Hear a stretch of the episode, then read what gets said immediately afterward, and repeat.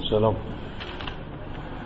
טוב, אנחנו uh, מתחילים שוב את uh, מה שבפעם הקודמת, כמעט רק סיימנו, אנחנו עוברים שוב לממלכת ישראל, למלך האחרון, הושע בן אלה. אז בואו נראה שוב את ההתחלה, פרק י"ז.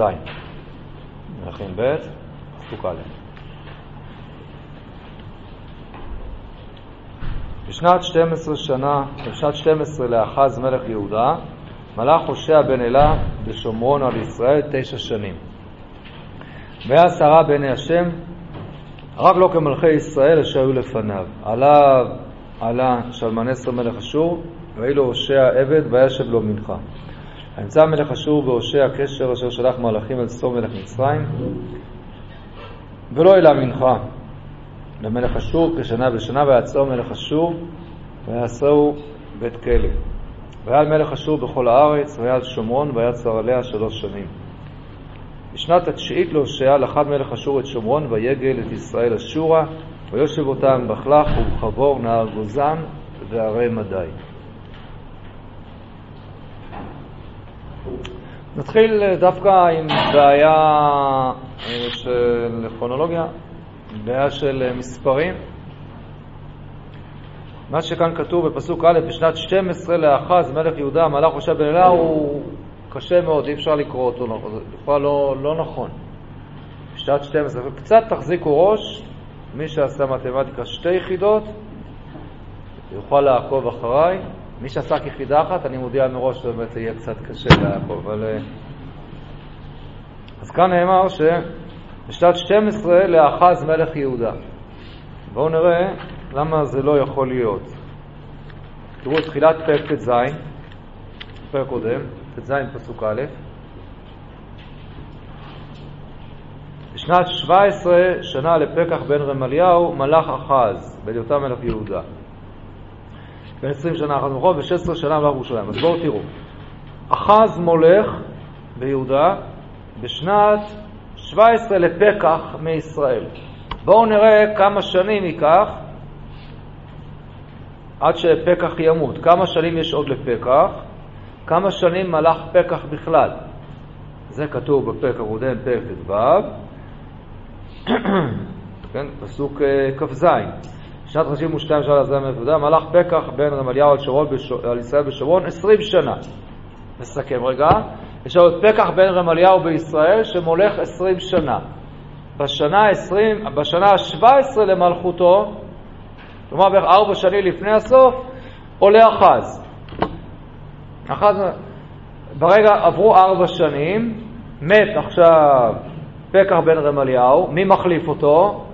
הושע בן אלה. אז כמה שנים בערך עברו למלכותו של אחז? ארבע שנים. ארבע שנים למלכותו. כלומר, הושע מולך בשנת ארבע לאחז, זה בדיוק מה שכתוב זה בפסוק א', בשנת 12 לאחז מלך הושע בן אלה. אז שתי אפשרויות, או שמישהו היה בטוח שאף אחד לא יעקוב אחריו, כי זה מהנושאים היותר משעממים, להתחיל לקרוא את אחרים ואנחנו מאמינים לו, או שיש פה סיפור. כן? אז זה לא כל כך מסתדר העניין הזה. שוב אני אומר, בצורה פשוטה, ברור לגמרי שהושע שמולך מיד אחרי פקח בן רמליהו, זה בשנה הרביעית לאחז, ולא בשנה ה-12. אמנם, בואו נטיל פה עוד פסוק לקלחת הזאת, בפרק ט"ו, פסוק שכבר עמדנו עליו, פסוק ל', מותו של אותו פקח בן רמליהו. איך זה קורה? ויקשור קשר הושע בן אלה על פקח בן רמליהו ויכהו וימיתהו וימלוך תחתיו בשנת עשרים ליותם בן עוזיה. אז זה כבר אמרנו בכל מקרה קשה להגיד בשנת עשרים ליותם, זה צריך כישרון גדול מכיוון שמה? יותם מלך רק 16 שנה. אז איך אפשר להגיד שהוא מלך בשנת עשרים ליותם? התשובה האחת היא המהירות שהידיעות הועברו לציבור. מזל שעוד אין אינטרנט וזה, דואר ישראל לקח כמה שנים עד שעלו על זה שהוא כבר איננו, אבל טוב, בכל אופן אנחנו בזמנו הסברנו, ראינו שתי אפשרויות, אפשרות יותר פשוטה שאמרנו שמבחינה מסוימת אולי כבר אחז, כן, החל למלוך תוך כדי מלכותו של אבא שלו, של יותם, זה השנים האחרונות, ולכן אז החלו עונשים, למי שעוד זוכר. אבל איך שלא יהיה, בעצם שנת 20 ליותם זה בעצם שנת כמה, אה, זה בעצם, אם אנחנו מונים את זה, היותם כבר איננו, אז כמה שנים עברו לאחז? ארבע. אז הנה זה בדיוק מתאים.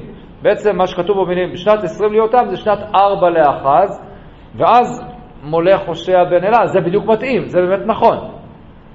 זה מתאים למה שכתוב בפרק ט"ז פסוק א', כן? שבשנת 17 לפרק אברהם אליהו מלאך אחז, מלאך, אז לקח לו, היה לו עוד שלוש ארבע שנים, בשנה הרביעית אה, פקח מת והושע מולך תחתיו, זה השנה הרביעית לאחז, אז לפחות שני הפסוקים האלה, סוף פרק ט"ו ותחילת פרק ט"ז, הם מתאימים אחד לשני, שזה היה בערך בשנת ארבע לאחז ומולך.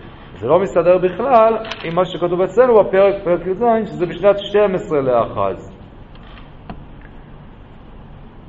אמנם, אמנם, בואו נראה את ההמשך, מה שכתוב בפרק י"ח אצלנו.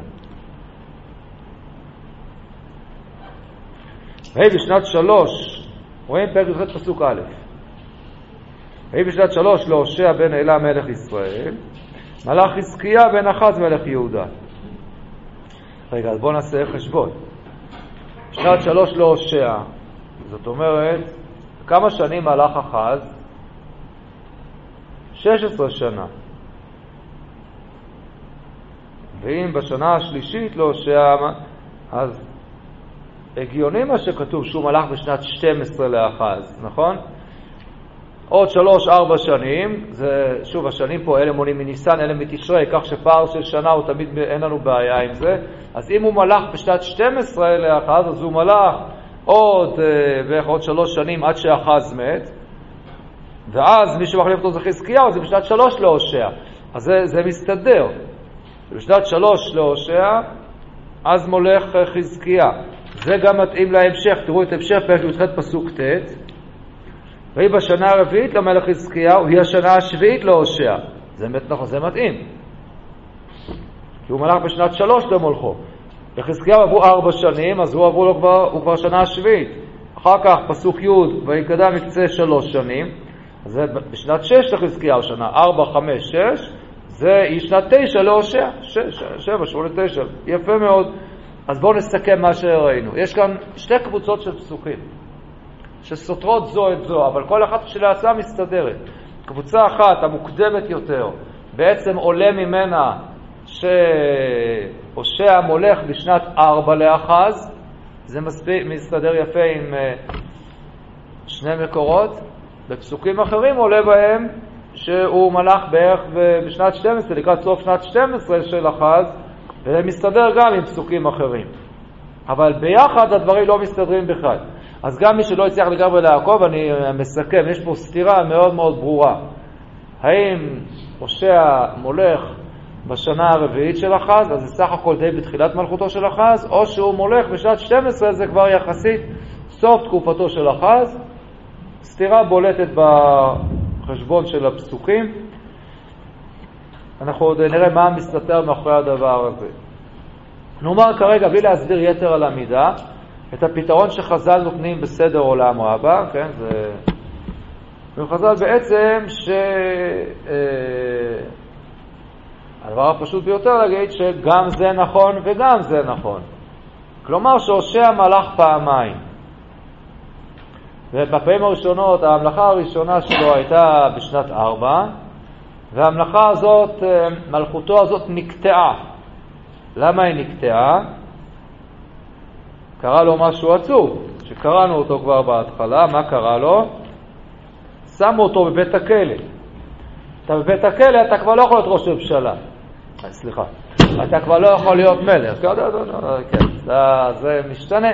ואז הוא היה בכלא, תקופה ככה של המתנה, ולא בטוח מה יותר כיף להיות בכלא או להיות מלך במצב כזה נורא בעם. ואחר כך, כשהוא יצא מן הכלא, הוא מולך מחדש. וזה המניין השני, ויש פה שתי תקופות שהושע, כלומר הושע כשכתוב שהוא מולך תשע שנים, זה יצא הרבה יותר מתשע שנים.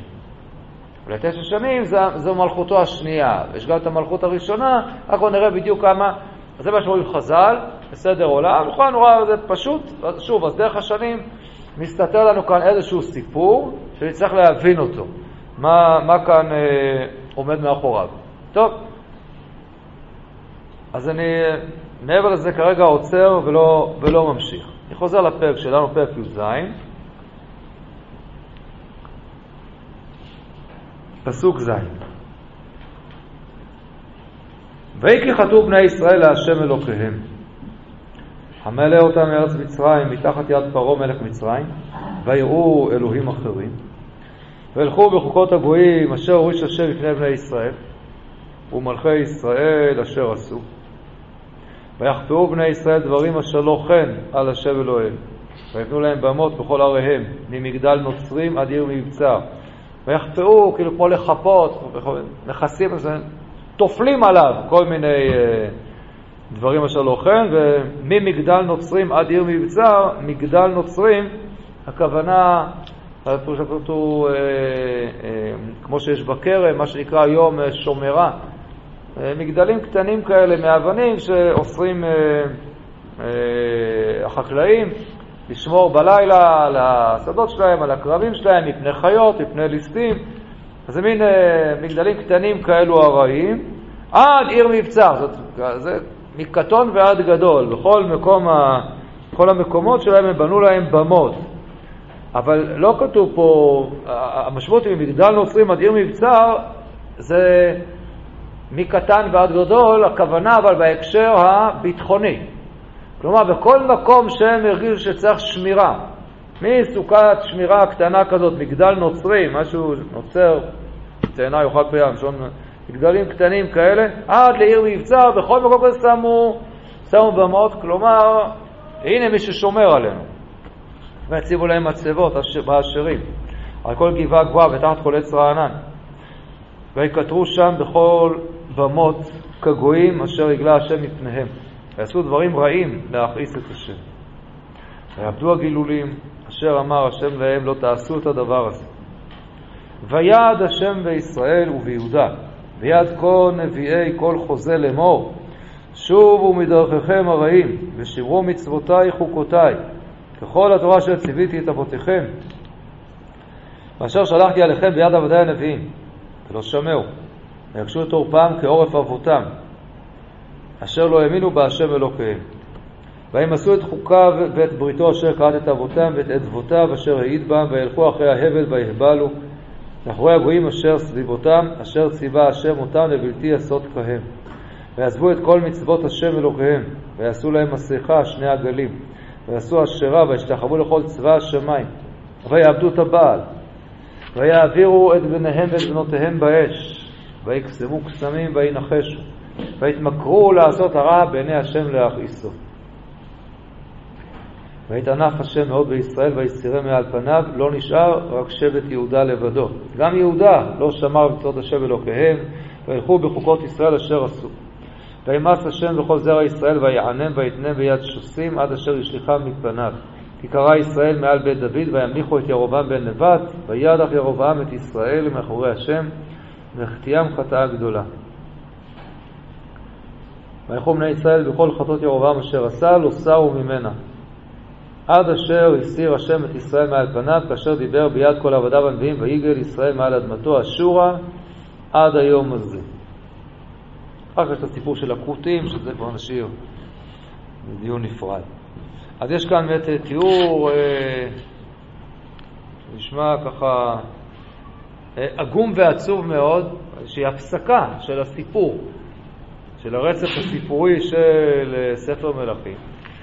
ויש כאן איזשהו תיאור, כביכול תיאור אובייקטיבי, שאתה, אין, אין פה עכשיו תיאור, זה מאוד חריג דבר כזה. אם הנביא היה אומר, היה כתוב, ויבוא ישעיהו הנביא ויבוא כל ישראל לאמור, כי כתוב, ואז הוא אומר את כל הנאום הזה, אז זה, אז זה דבר שהוא רגיל. זה נאום ארוך.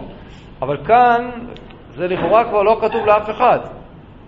זה מין הודעה, כאילו, בגופו של הספר, כאילו יש פה הבהרה של הקדוש ברוך הוא, מה קרה כאן. וזה רק מציין ומדריש לנו כמה הדבר הזה הוא קשה. כמה הדבר הזה הוא קשה. הוא מתחיל פה מהסיפור של המעלה אותם מארץ מצרים, מזכיר את פרעה מלך מצרים. מכיוון שמה שקורה כאן זה הדבר הנורא הזה ש... של גלות. גלות זה חלק אה, גדול מאוד, כן? גלות עשרת השבטים, ויש פה ביטול של, של יציאת מצרים. וזה דבר נורא. ביטול יציאת מצרים. זה ב... ראינו שיש כמה וכמה פעמים שכבר קצת מאבדים את העצמאות, יש מלך שבא ושולט, אבל גם כשמלך זר בא ושולט וגובה מיסים ואפילו עושה דברים יותר קשים, כל עוד עם ישראל יושב כאן, אז, אז יש תקווה, אז אנחנו פה, אנחנו כאן בארץ, ו- ובסופו של דבר, כשנשוב בתשובה, אז אה, אנחנו נשתחרר מעולו של העם הזר המשעבד. וזה דבר שכבר עם ישראל למוד ניסיון, זה קרה תקופה ארוכה, תקופת ספר שופטים, מעל 300 שנה, קורים דברים כאלה. לא שזה נחמד, אבל זה לא סוף ה... לא סוף ה... זה לא ביטול יציאת מצרים ממש. וכאן זה מין תחויה נוראית של חילול השם. חילול השם עצום שיש כאן, וכביכול יש איזה, איזה צורך של הנבואה להסביר לנו, תדעו, תראו מה קרה. מה שכאן קרה, זה שעם ישראל לא שמע, עבד עבודה זרה, עגלים, בא, דברים המאוד מאוד קשים של העברת בני בנותיהם באש, סמים, כל הדברים המאוד מאוד מאוד קשים שמופיעים כאן. אבל אם אנחנו קצת יותר מפרטים, נכנסים לכמה נקודות, יש פה כמה דברים מעניינים. אם אני קורא את פסוק כ"א, כי קרא ישראל מעל בית דוד, וימליכו את ירובעם בן נבט, וידע ירובעם את ישראל מוכרי השם. זה תיאור שהוא ממש נאמן למציאות. קרא ישראל מעל בית דוד, וימליכו את ירובעם בן נבט. זאת לכאורה האמת, אבל לכאורה זאת לא כל האמת. זהו, זה, זה, זה, זה כל הסיפור של ירובעם. ישראל קרא את עצמו מעל בית דוד, לא רוצים אותם, וזהו, וממליכים מישהו, ומה שהוא עושה זה שהוא מטיח את כולם מאחורי השם והחטיאם חטאה גדולה. זהו, זה כל התיאור, מה חסר כאן? מה? מה שמה? רחבעם. אתה תגיד בצורה יותר חריפה. זה, מה זה הביא? ירובעם סתם ככה...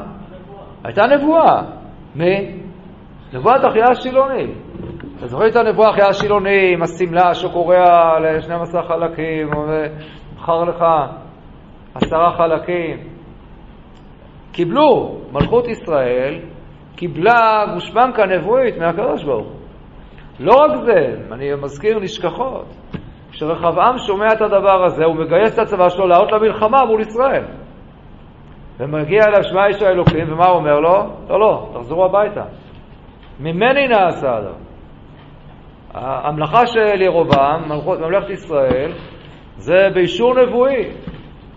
ואז אמרנו לזכותו של רחבעם שאכן הוא הלך, חזר הביתה, שמע לנביא. וכאן לכאורה אנחנו מסירים את הדבר הזה. מדוע? הכוחנו זה מאוד מאוד פשוט. כי מה שכאן אה, מתארים לנו זה מה עומד מאחורי הדברים, כאילו בעומקם של דברים. האם באמת ישראל הלכו להמליך את ירובעם בגלל שהם רוצים לקיים את נבואת אחיה השילוני? ודאי שלא. זה לא, זה לא מה שעניין אותם בכלל. פעם ישראל באו ורצו מישהו אחר כי לא רצו את העול הכבד של ממלכת בית דוד. אביך הקשה עטולו עלינו ואתה הקל מעלינו. ורחבה מנה, מה פתאום? קוטני אבי מותני אבי. אבי יישא אתכם בשוטים ואני אעשר אתכם בעקרבים, ואז עם ישראל, בגלל זה, זה, זה משהו, זה היה הסיפור. זה נכון שבלי שהם יודעים, יש פה מהלך כל כך, כל כך אה, משמעותי בהיסטוריה, הוא לא קורה במקרה. ויש פה איזה עניין שהיה צריך לתקן במה שקורה בעם ישראל, ולכן יש פה הסכמה נבואית, אבל לא בגלל זה עם ישראל עשה את זה. יותר מזה, הנה מתברר שבאמת לא מעניין לא אותם ולא את ירובעם. זה התחיל כבר עם ירובעם. וידח את ישראל. אז ירובעם ישראל מאחורי השם, ותיאם חטאה גדולה. זאת אומרת, גם ירובעם לא הלך ככה בגלל עצת הנביא, והבאנו בזמנו, אז אני לא חוזר לשם.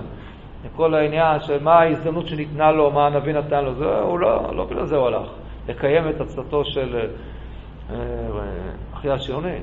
ולכן הוא מקים לו את העגלים, שהם מהווים תחליף לירושלים, שזה החטא עצום.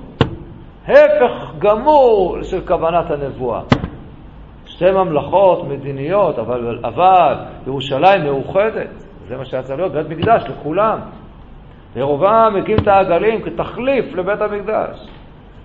זאת אומרת, בעצם, כיוון שישראל וירובעם לא עניין אותם מה שאמרה הנבואה, אז הנבואה כאן לא, היא משמיטה את כל הצד הזה. אנחנו יודעים שהקדוש ברוך הוא, היה לו את הצד שלו על ידי נביאיו.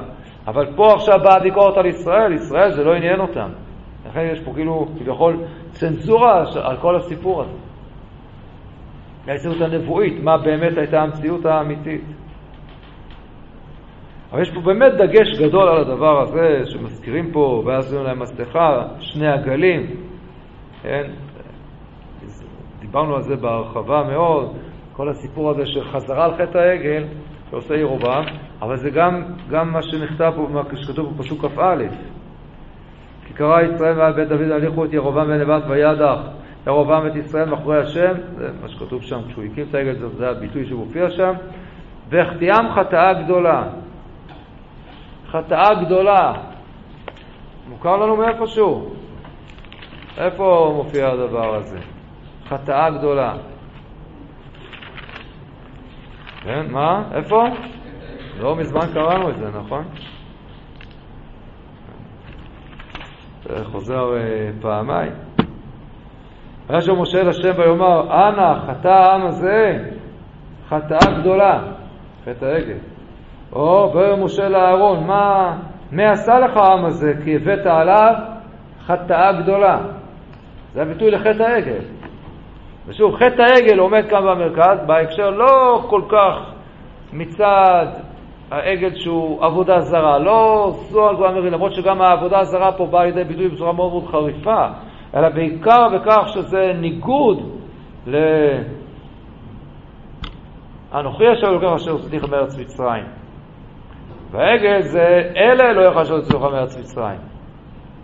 כפירה בדבר הזה, וממילא גם אין את ירושלים ואת בית המקדש.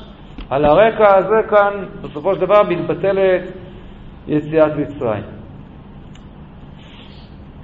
יש כאן גם דבר נוסף, שמאוד מודגש, ועל המשמעות שלו עוד, עוד נעמוד, זה דבר שמאוד מאוד קריטי, שיש פה הדגשה גדולה על כל סיפור הנביאים. תראו כמה זה מוזכר. פסוק י"ג: ויעד השם בישראל וביהודה ביד כל נביאי כל חוזה, לאמור שובו מדרכיכם וכולי, ככל יכולתו אשר ציוויתי אבותיכם אשר שלחתי עליכם ביד עבדי הנביאים, ולא שמעו ויגשו את עורפם. לא רוצים לשמוע לנביאים. זה חוזר אחר כך שוב, כן, אה, פסוק כ"ג: עד אשר הסיר השם את ישראל מעל כאשר דיבר ביד כל עבדיו הנביאים. הדגש הזה של ה... יש, ברוך הוא כביכול מוכן לי אולי למחול על כבודו בהרבה מאוד דברים, אבל עבדיו הנביאים, שלחתי את עבדיי הנביאים, שלחתי, שלחתי ולא הקשבתם. הדבר הזה יקרה אחר כך גם עם יהודה. תראו, רגע אחד, את אה, פסוקי הסיום של ספר דברי הימים, דברי הימים ב', הפסוקים ממש האחרונים של התנ"ך, עם, לפי, של הכתובים. אז כתוב כך, פרק ל"ו, הפרק האחרון בדברי הימים, פסוק י"א: בן 21 שנה צדקיהו במולכו, אחרי שנה מלך בישראל, בירושלים. והיה עשרה בעיני השם, אלוקיו לא נכנע מלפני ירמיהו הנביא, מפי השם. זה הדבר הראשון. הוא לא נכנע לנביא ירמיהו. וגם המלך עשו נבוכדנצר מרד, אשר ישבו באלוקים, ויקש תרפו מעץ לבוא, משוב אל שבקו ישראל. גם כל שרי הכהנים והעם ירבו למעול מעל, ככל טובות הגויים ויטמאו. פסוק ט"ו: וישלח השם אלוקי אבותיהם עליהם ביד מלאכיו. השכם ושלוח. מי זה מלאכיו? הנביאים כמובן, מההמשך רואים, השכם ושלוח. כי חמל על עמו ועל מעונו, על העם ועל המקדש. והיו מלהיבים במלאכי האלוקים, ובוזים דבריו, ומתעתעים בנביאיו, עד עלות חמת השם בעמו עליהם מרפא. העניין הזה שלא מקשיב לנביאים, אני שלחתי לנביאים, ולהם אתם לא שואלים, חטאתם, חטאתם, זה לא טוב, לא תשובה, אבל שלחתי את הנביאים, ואתם לא שואלים לנביאים, או מלהיבים בהם, מזלזלים בהם. בזה אתם מנתקים את הקשר החי שלי איתכם. זו הצורה שבה אני מתקשר איתכם, על ידי עבדי הנביאים. ולהם אתם לא שומעים, אז זה ניתוק הקשר.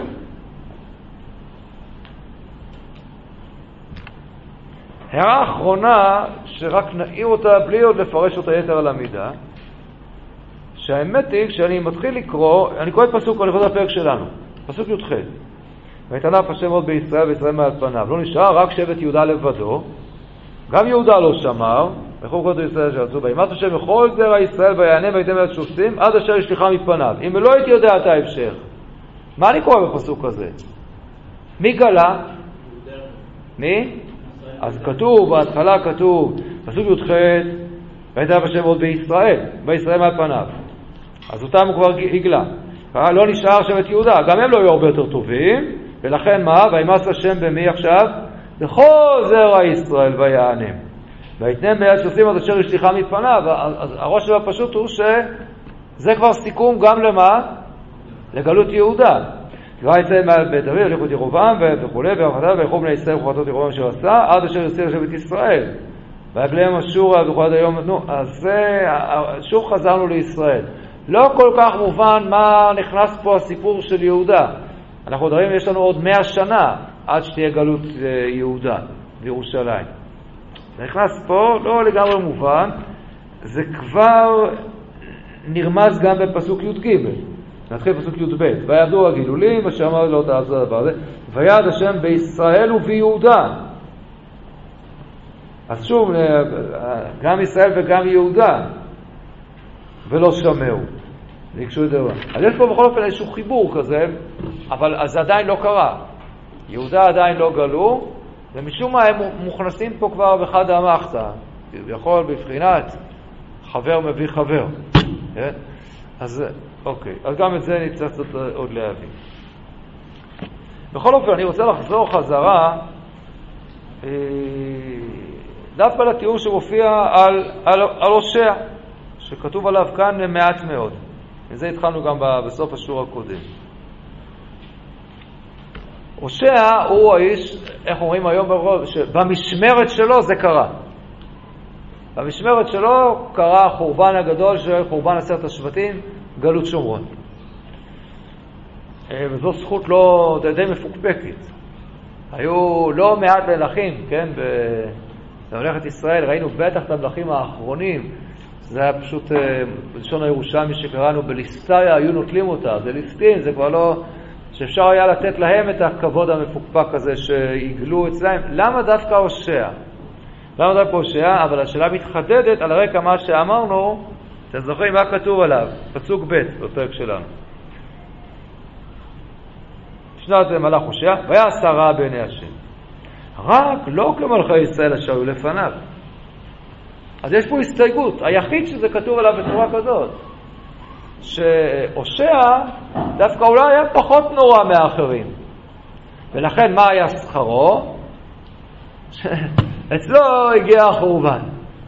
זה כמובן דבר אה, מוזר. אז אני לא יכול להגיד פה בצורה קיצורית ולהגיד צדיק ורע לו, כי לא כתוב פה שהוא היה צדיק, אבל בכל אופן זה ודאי מחדד את השאלה הזאת, אה, למה דווקא עכשיו?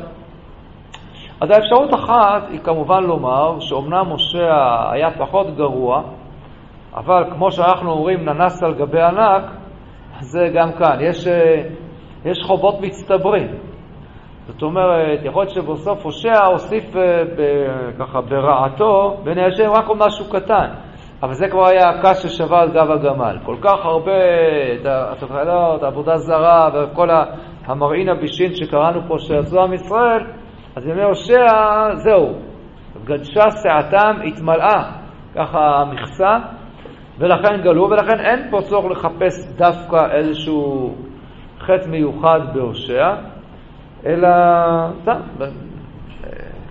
כל מלך אחר שהיה עומד שם בזמנו, אם לא היה עושה תשובה גדולה, היה מגיע לאותה תוצאה. אבל זו אפשרות אחת, אי אפשר לשלול אותה. אף על פי כן, קשה קצת להתנתק מהתחושה שזה קצת לא נוח. אה, לפחות היינו מצפים, כאילו, הקדוש ברוך הוא כאילו, כאילו, יכול כזה קפדן, אז אם יש עכשיו מלך שהוא קצת יותר טוב, אז אולי תן איזה הערכה. תן הערכה, עוד קצת, איזה... כי כתוב פה כבר שהוא עשה רק לא כל מלכי ישראל שהיו לפניו. אז דווקא בצורה הזאת זה מודגש. טוב, לא כתוב לנו גם מה היה הדבר שהוא היה יותר טוב מאשר אחרי ישראל שהיו לפניו, באים חז"ל ומגלים לנו מה עשה הושע. רואים חז"ל, הושע ביטל את המשמרות שהציב ירובעם בן נבט. אז זה קשור למה שאמרנו עד עכשיו. ירובעם בן נבט, מה שמאוד מאוד מודגש כאן, זה שירובעם, החטא הגדול שלו בעצם היה בזה שהוא יצר נתק. נתק רוחני בין ישראל לבין יהודה, בין ישראל לבין ירושלים והמקדש. ירובעם סגר את הגבול, מה שלא היה אמור להיות, היה אמור להיות גבול פתוח, בטח לעלייה לרגל. וזה בדיוק מה שירובעם פחד, שישראל יעלו לרגל, יגיעו אל ירושלים, ברות מלך בית דוד, זה, זהו, לא ירצו אותו יותר. אז הוא סגר, שם משמרות בדרכים ולא אפשר לעלות. שם שני עגלים, אחד בדן ואחד אה, אה, בבית אל, זה גבולות הממלכה עכשיו.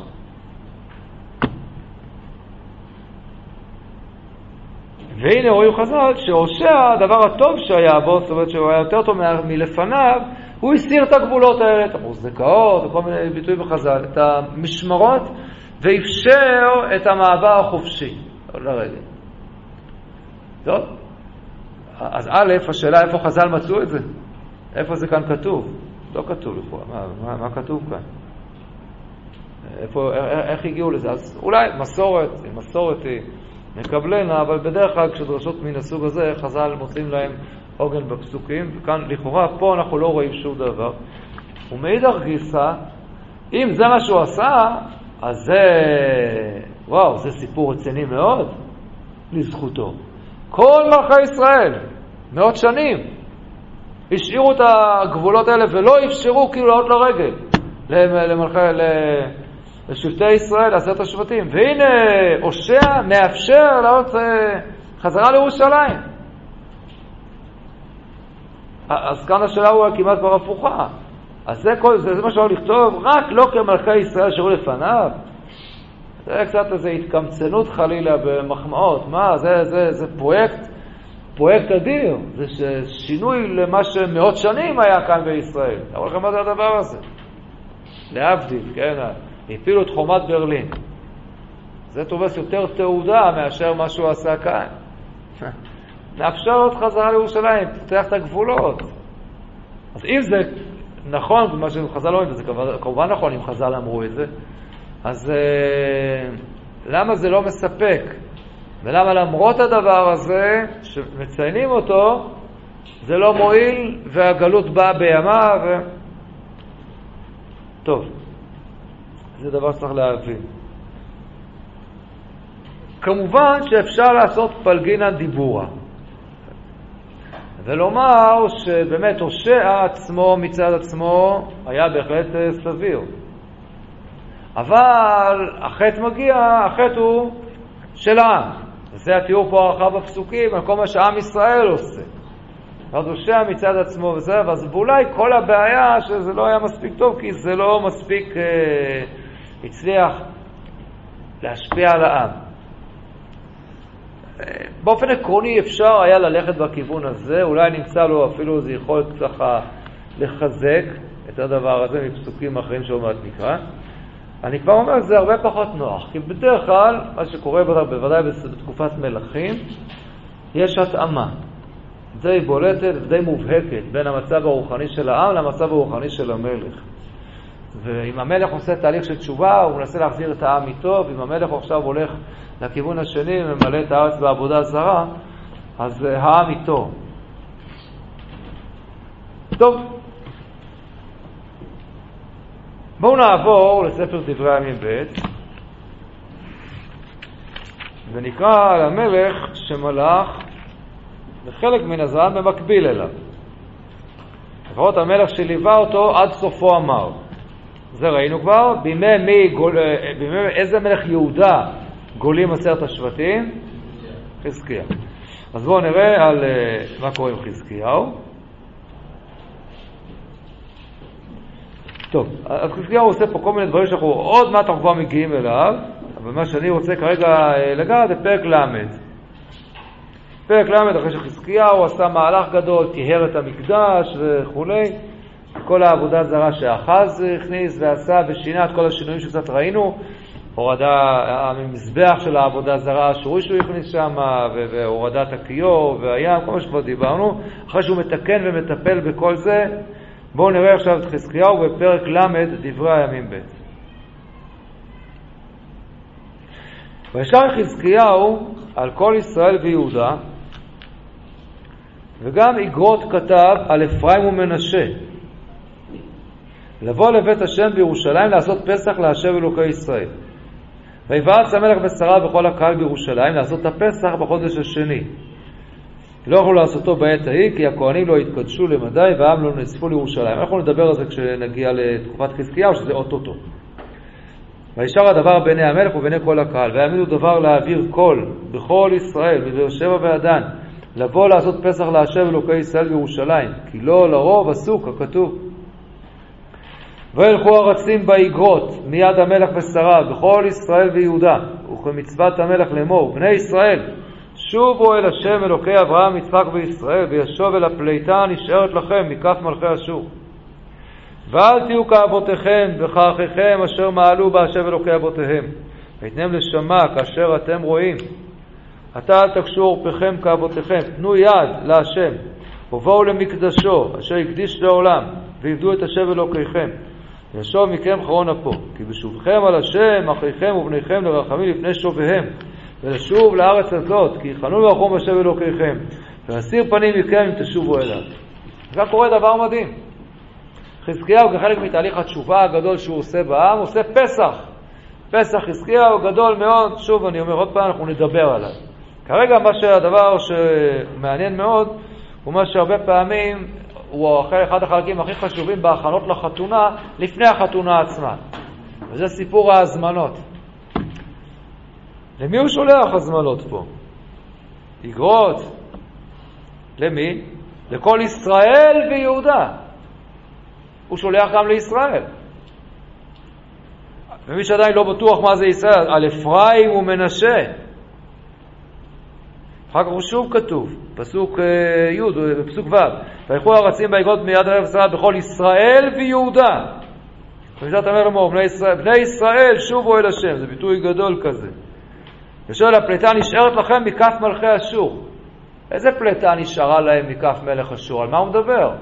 עוד לא גלינו. בימי חזקיהו יהודה לא גלו. אבל מי כבר כן גלה? אז עדיין לא גלו כולם. זה עדיין לא גלות שומרון, כי אז אין גם מה לשלוח להם. אבל הייתה כבר מכה גדולה של גלות. אצל מי? אצל פקח בן רמליהו, רגע אחד לפני הושע. מי זה היה? מלך אשור. אתם זוכרים, ראינו בארוכה את המאבק שהיה כאן, ואת הקשר בין פקח בן רמליהו, מלך, אשור, מלך ישראל, עם רצין מלך ארם, שהם יצאו בברית קשר נגד מי? מלך אשור. נגד אחד בשביל לצרף אותו למאבק הגדול מול מלך אשור. אחז פונה למלך אשור, בניגוד להוראת הנביא, שולח לו שוחד, ומה עושה מלך אשור? שני דברים, מכה את רצין, הורג את, רצ... את רצין, מלך ארם, ומגלה את כל עמו, כובש את דמשק ומגלה את כולם קירה, ומסלק מכאן את הארמים, סילוק סופי. אבל מה הוא גם עושה במקביל למלך ישראל? נזכיר רגע אחד, מה כתוב בסוף בימי פקח בן רמליהו. כן, מה שראינו בפרק, סוף הפרק הקודם, פרק ט"ו, פסוק כ"ט, בימי פקח מלך ישראל בא תגלת פילסטר מלך אשור, זה אותו מלך, אותו מלך אשור שהגלה את ארם, אז הוא גם על מי? בא בימי פקח. ויקח את עיון ואת אבל ואת מעכה ואת ינוח ואת קדש ואת חצור ואת הגלעד ואת הגליל, הכל ארץ נפתלי ויגליהם אשורה. אז ויקשור קשר הושע בן אלה וממית את פקח בן ומולך תחתיו. אז עכשיו בימי חזקיהו, עכשיו, אז עדיין נמצאים ישראל, עדיין בימי הושע בן אלה, אבל כבר חטפו נגלה רצינית של גלות שהחלה. עוד לא הגלות הגדולה, אבל החלו להגלות בימי המלך הקודם, בימי פקח. הרבה מאוד ערים מישראל ואנשים שנלקחו והוגלו. אז בא עכשיו חזקיהו ואומר להם, כן, אה, בואו, ששוב אל הפלטה נשארת לה מכף מלך, אז על מי הוא מדבר? מי הנמען? זה שבטי ישראל. ביהודה הוא לא אומר, הם עדיין לא נקראים הפלטה נשארת. אז הוא שולח פה אל, אל ישראל, לבוא לעשות פסח במקדש.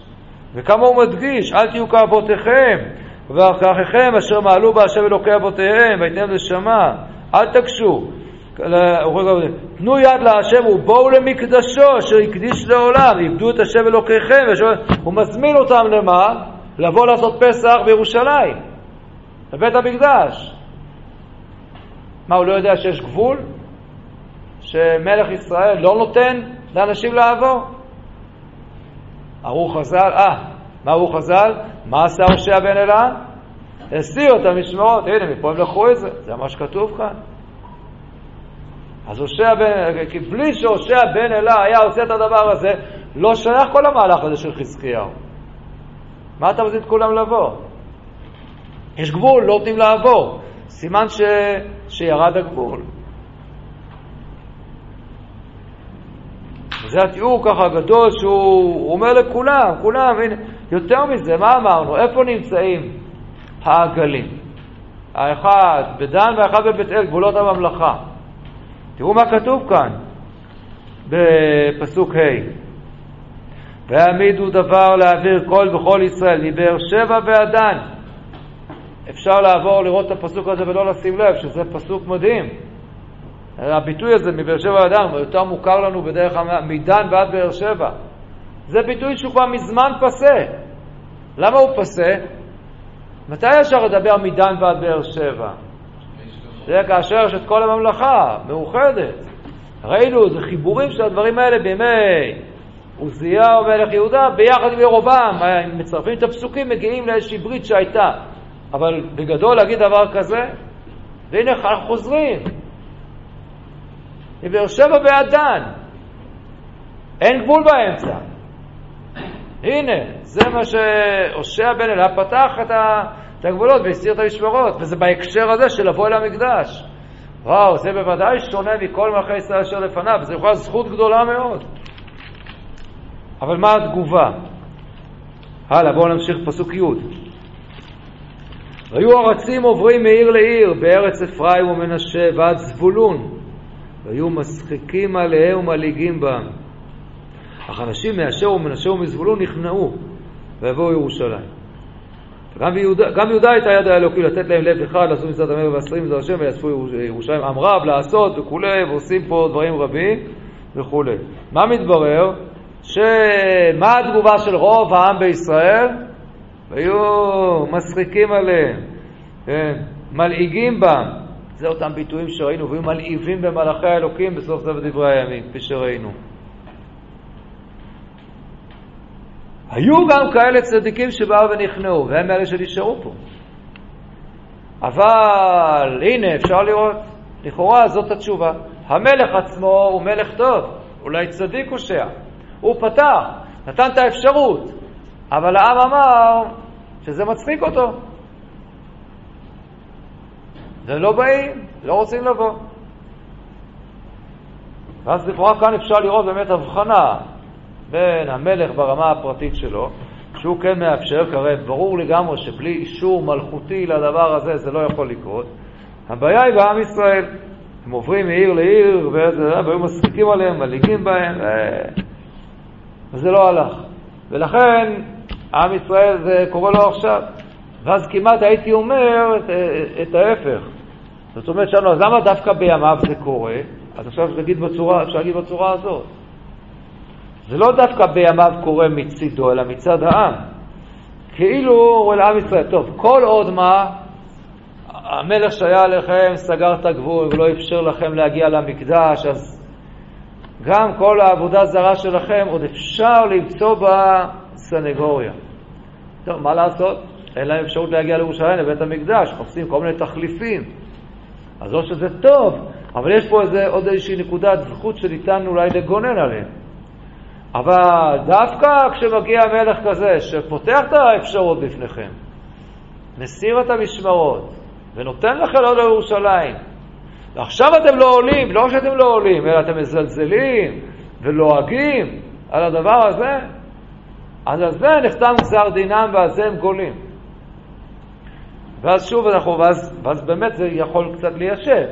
שאומנם נאמר הוא בסדר, וזה קורה בימיו, זה לאשמת העם. אדרבה ואדרבה, לאשמת העם, כי דווקא היה לכם חלון הזדמנויות כזה, שאותו אתם לא מנצלים, אז כאן נחתם על זה גזר דינה. שוב, אני אומר שזה אפשרי. הדבר היחיד שכאילו, שעוד קצת קשה בהסבר הזה, שוב, חוץ ממה שאמרתי שבדרך כלל יש התאמה יותר גדולה בין העם לבין המלך, טוב, זה לא מחייב, אבל, אבל הדבר היותר מפריע הוא שוב ש... אז אם כך, אפשר עוד יותר לראות את גדולתו של המלך הושע. אם זה המצב הרוחני בעם, והעם זה לא מעניין אותו, והוא לא רוצה, הוא שקוע כנראה בעבודה זרה שלו, ולא מעניין אותו עכשיו להגיע לבית המקדש, לא, ודווקא הושע, הוא לבד עומד נגד כולם, והוא פותח, אתה יודע, אז להסתפק במין מחמאה כזאת שהיא רק אה, בדרך השלילה, הוא עשה רע בעיני השם רק לא, אחרי זה זה לפניו, זה נותן תחושה לא טובה. זה נותן תחושה לא טובה.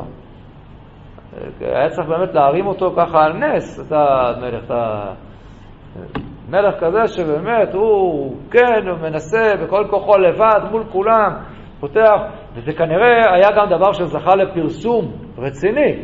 עובדה שחזקיהו מלך יהודה יודע את זה, ויכול להכריז הכרזה כזאת, לקרוא להם. יותר מזה, לא רק שהוא מכריז הכרזה כזאת, אלא הוא יכול גם לשלוח רצים, ללכת ולעבור מעיר לעיר. מה קרה? למה לא התנפלו עליהם? למה לא עשו להם? לא, כי, כי יש אישור מהושע, ממלך ישראל, לדבר הזה. אז את כל זה לא להזכיר לזכותו שום דבר, לא... או, לפחות נאמר, למה לא כתוב במפורש בספר מלכים שהוא פתח את הגבולות? למה אני צריך ללמוד את זה מתוך הסיפור של ספר דברי הימים? למה לא לכתוב את זה שם? הרי כמעט לא מסתובבים כלום על הושע, כמה פסוקים בודדים. קשר עם סור, מלך מצרים, נצטרכו ללמוד מה, זה, מה, מה הפשר הסיפור הזה, שאמרנו כבר כנראה שהוא כנראה גם סיפור מאוד חשוב. אבל ש... את הקשר מול סור מלך מצרים אתה כותב, ואת הסיפור הזה שהוא פתח את הגבול ואפשר לה להגיע לירושלים, אתה לא כותב בספר מלכים. זה באמת אה, יותר ויותר לוחץ בכיוון שכנראה, עם כל הרצון לסנגר על הושע, זה כנראה לא כל כך פשוט. אז יש לנו משימה כאן לא קלה בכלל. שאנחנו צריכים עכשיו איכשהו לאחוז את החבל משני קצותיו בצורה ככה, זה מין לוליינות שכזאת. גם לראות ולמצוא אה, באמת אה, את הושע, מה בדיוק הסיפור? למה דברים כאלה נפלאים שהוא עושה לכאורה, הם, הם מופיעים רק בצורה כל כך בדרך אגב. אם הוא עשה את זה, אז אה, למה לא זוכים לתיאור הטוב? ואם, ואם הוא לא היה כזה מלך צדיק, כפי שהרושם שעולה, אז למה הוא עשה את הדבר הזה? זה לכאורה דבר כל כך טוב ויפה. בקיצור, מה בדיוק הסיפור? אז יש לנו מה לחכות בעזרת השם לשיעור הבא.